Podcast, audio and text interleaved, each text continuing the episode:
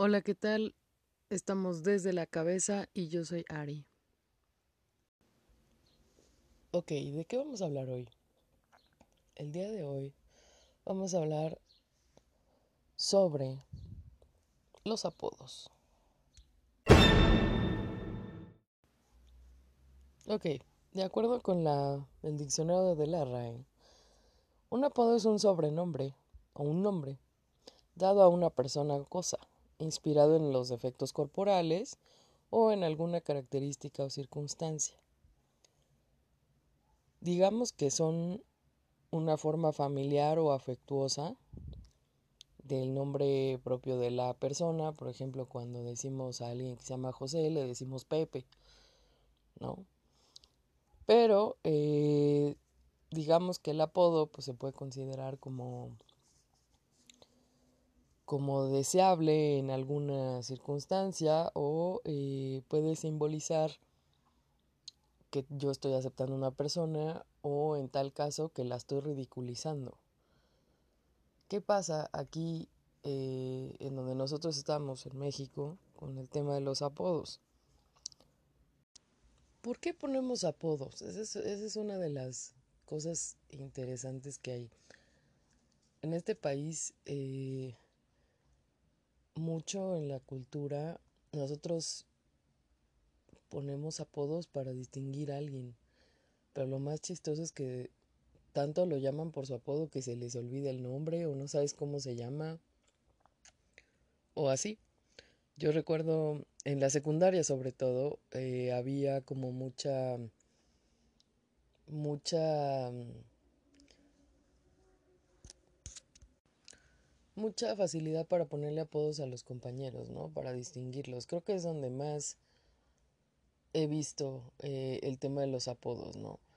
Que si el Ojitos porque tenía los ojos chiquitos, que si el Acapulco porque venía de Acapulco, eh, el profe porque se parecía al profesor, eh, cositas así, ¿no? O sea, realmente eh, el mexicano utiliza mucho el apodo para muchas cosas, ¿no? De hecho, díganme en qué familia no existe alguien que tenga un apodo.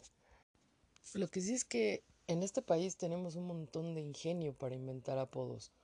Muchas veces eh, divierte más al que lo inventa que al que recibe el apodo, porque hay apodos como muy ofensivos. Y eh, es curioso porque muchos de los apodos en años pasados se debían a, a personajes de la televisión.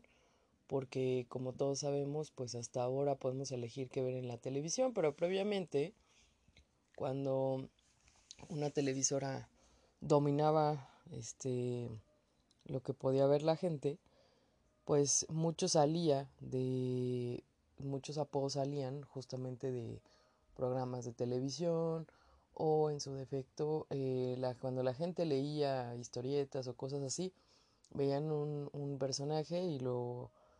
lo asignaban a alguien conocido, ¿no?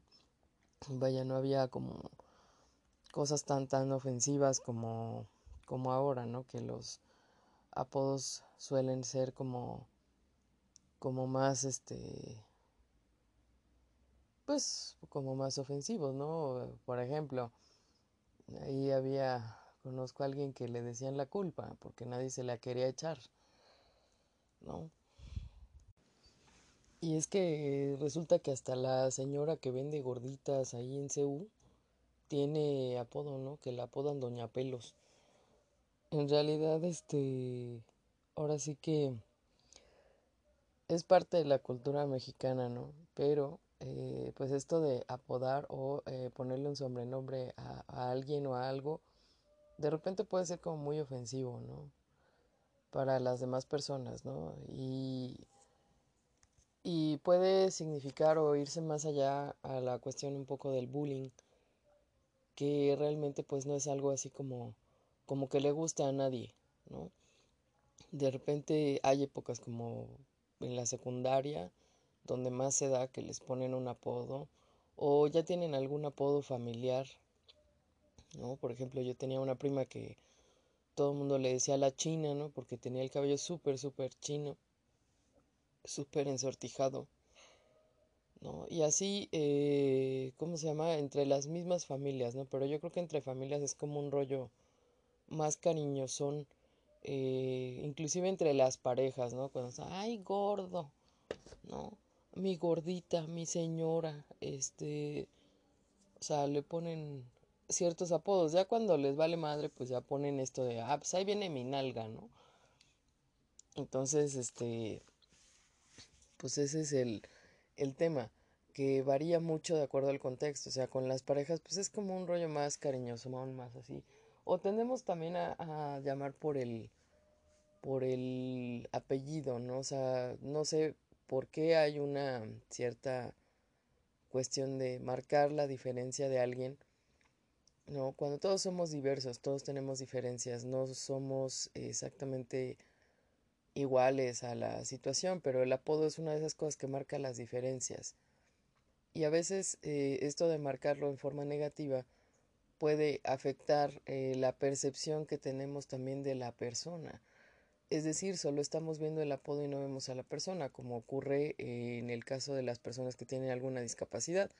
Mucho tiempo eh, por tener alguna discapacidad intelectual, hasta los mismos doctores decían, es que su hijo salió mongol, ¿no? Eh, y no es motivo de risa, en realidad eh, es mucho la, a veces la ignorancia de, de saber cómo se, rolla, se desarrollan este tipo de, una deficiencia, y que ese tipo de cosas como poner un apodo puede marcar una barrera y que la persona adquiera una discapacidad. Después haré un podcast sobre eso. Eh, el tema de esto es que, eh, por ejemplo, el caso de los sordomudos, ¿no? Que dicen, es que es sordomudo. No, la realidad es que una persona sorda puede emitir sonidos como cualquier otra. O sea, no quiere decir que sea muda por el hecho de que hable con las manos. Entonces, a veces los apodos y su connotación tienen una, una cuestión tan negativa que afecta mucho la percepción de cómo ves a la persona. Si a ti te dicen, ah, mira, te voy a presentar al manotas, pues ¿qué es lo primero que vas a hacer? Vas a buscarle las manos, a ver si las tiene tan grandes como eh, lo menciona el apodo, ¿sí? Sin embargo, hay otra eh, parte peculiar, que yo creo que esto les va a dar muchísima risa, pero es demasiado real, que es cuando le ponemos apodos a las cosas que por pudor o por alguna otra razón no podemos llamar como, eh, o bueno, no, sí, técnicamente sí podemos, pero, pero por cuestiones sociales, por pudor, por lo que ustedes quieran y porque también nos lo enseñan, no les decimos cómo se llaman y después conducen a problemas. Me van a decir, Ari, es que eres una exagerada de lo peor, ¿cómo que van a conducir a problemas? Sí. Les voy a poner ejemplos de lo que normalmente apodamos y no es el nombre real. Decimos concha, flor, panocha. Mmm, ¿qué otro dijeron? Eh, pucha, oso, araña, cotorra, galleta. ¿Sí? Y me puedo seguir porque hay un montonal, montonal. Y estamos hablando justamente de la vagina, la vulva, ¿sí? Para el caso contrario, decimos la macana, el cabeza de mantecado, mmm, la pistola, el palo, para designar al pene. Sin embargo, les cuento algo que leí por ahí en las redes sociales. Dice, un día una niña le dijo a su profesor, mi tío me lamió mi galleta, y el profesor le respondió, la próxima vez pidió otra galleta. Pasaron los meses y la mamá de la niña fue a hablar con el profesor sobre una erupción en la galleta de la niña, y fue ahí cuando el profesor se dio cuenta de lo que la niña intentaba decir aquel día. Esto es que a veces nosotros, en ocultar estas cuestiones de Eh, de cómo se llama a los órganos sexuales reproductivos, ¿sí? Si nosotros no le enseñamos a nuestros hijos los nombres correctos, podríamos ignorar un signo de que nuestro hijo está siendo tocado o que está teniendo un abuso sexual. Misma situación para el acto en sí, ¿no? ¿Cuántas formas hay de llamarle al acto sexual? Que si eh, despeinar a la cotorra, y aquí es donde les da mucha risa seguramente, que si despeinar a la cotorra, echarle limón a la almeja, te dieron morralla por el billete, este, matar a los apuñaladas, machucar la rata, ¿no? Hacer el delicioso, eh, echarse un palenque, ¿no? Y así puedo decir un montón, un montón de, de formas de llamar al acto sexual, pero eh, sobre todo en esta, en esta última connotación, pues sí es importante que los niños conozcan las cosas como son, ¿no? Si tienes que hablarle a tu hijo de sexualidad, que para empezar es un tema en el que los papás cuando llega un niño les pregunta, ¿por qué tienes pelos allá abajo, mamá? Y entonces el papá lo, lo que hace, en este caso la mamá se pone roja, roja, roja.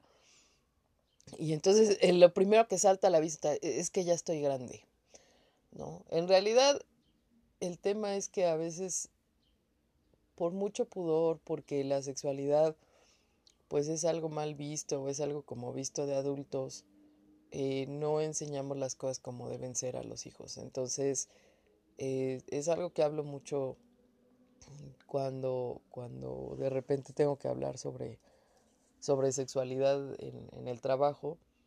No le enseñamos a los hijos cómo hacer las cosas bien, ¿no? Igual, este, no, pues es que le bajó la regla, ¿no? Pero descubría yo que de repente mis alumnas no sabían contar su regla y por ahí alguna salió embarazada. Entonces, o sea, no es choro, pero yo creo que hay que llamar las cosas como son. Y sobre todo en este caso tan delicado, porque a ti como papá te puede ayudar a saber si está pasando algo con tu hijo o con tu hija, ¿no? Otra situación donde ponemos apodos es cuando alguien fallece. Y me van a decir, ¿cómo? O sea, ¿a poco en México tienen diferentes formas de llamarle a la muerte? Sí, digo, es conocido el... Pues ahora sí que esta eh, costumbre de cada año de nosotros como mexicanos de ponerle una ofrenda a nuestros muertos. Si no ha visto usted la película de Coco, véala, es demasiado bonita.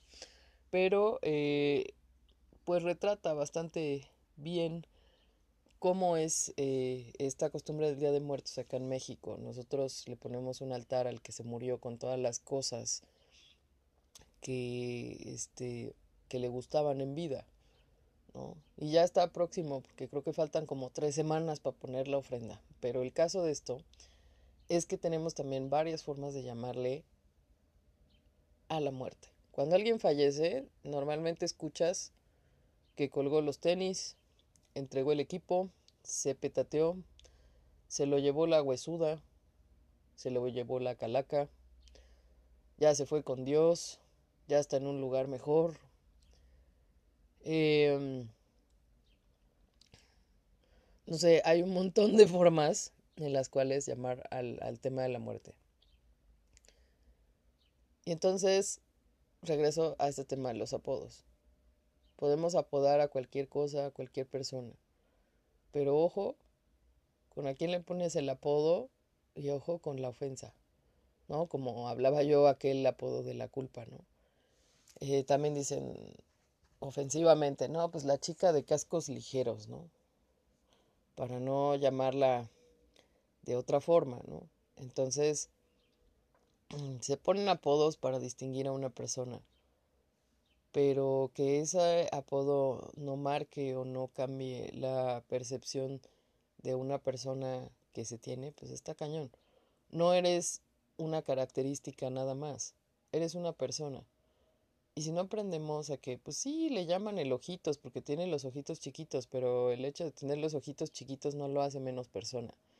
El hecho de decir... Eh, cieguito, ah, porque esa es otra de las, de las circunstancias. Cuando nosotros decimos cieguito, eh, bajito, gordita, este, de repente el mexicano aprende a hablar como en diminutivo para disminuir la ofensa, ¿no? Creen que diciendo gordito o, o bajito o cieguito Ya están disminuyendo la ofensa. No, amigos, créanme que no. Al final le estás diciendo gordo, le estás diciendo ciego, le estás diciendo eh, la zorrita, ¿no? O sea, le estás diciendo que pues, es una chica que anda con muchos hombres, ¿no? Entonces, eh, a veces ese tema cambia la percepción sobre las personas, el, el apodar. Entonces, estar conscientes de que pues el manotas al final es una persona que tiene las manos grandes y tan tan, pero es una persona. Entonces, tomemos los apodos como lo que es. Pues sí, lo, lo identifican así, pero él es una persona. Dejemos de etiquetar a la gente. Espero les sirva.